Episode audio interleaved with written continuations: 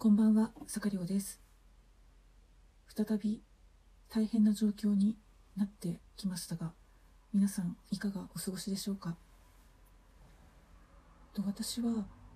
2つ仕事をしてまして、午前の仕事と午後からの仕事というのがあるんですが、まず午後からの仕事が今週月曜日1月4日から始まったんですけれども、昨日から臨時休業となってしまいました。そして午前の仕事は私は火曜日1月5日から始まったんですがこちらは今のところは通常通り出勤しての仕事となっています。で、まあ、このような状況で私個人的にもちょっと大変な状況になってましてまあ詳しくは言えないんですけれどもそうですね。まあ明日自分の身がどうなるかわからないというようなもうそんな感じになってまして明日から3連休なんですがまあ3連休明けもしかしたらもう出勤できなくなるかもしれないので本来の予定であれば12日13日にやればいい仕事をもう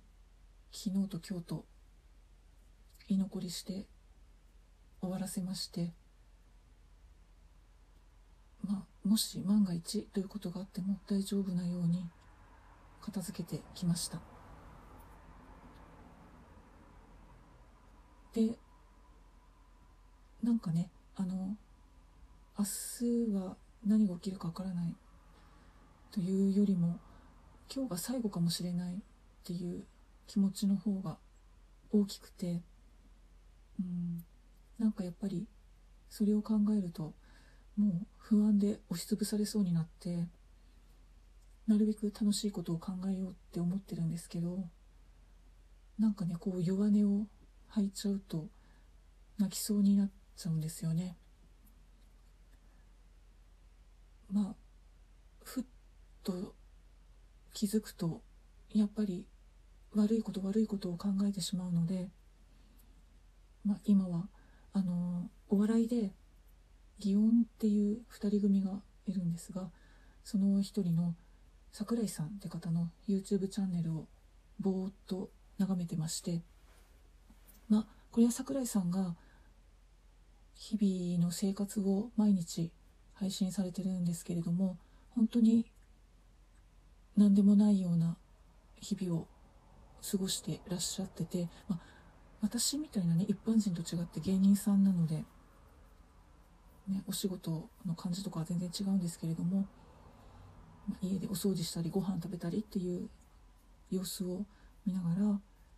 何でもないその普通の日常みたいなのをぼーっと眺めてます、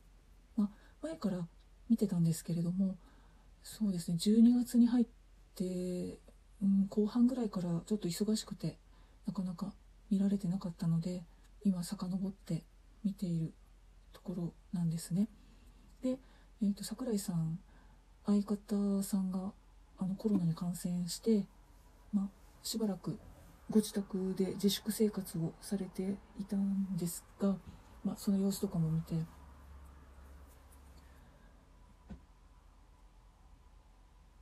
まああんまりね楽しいことも考えられないけどまあ、悪いことも考えないようにと思って、まあ、そういうのをぼーっと眺めてます。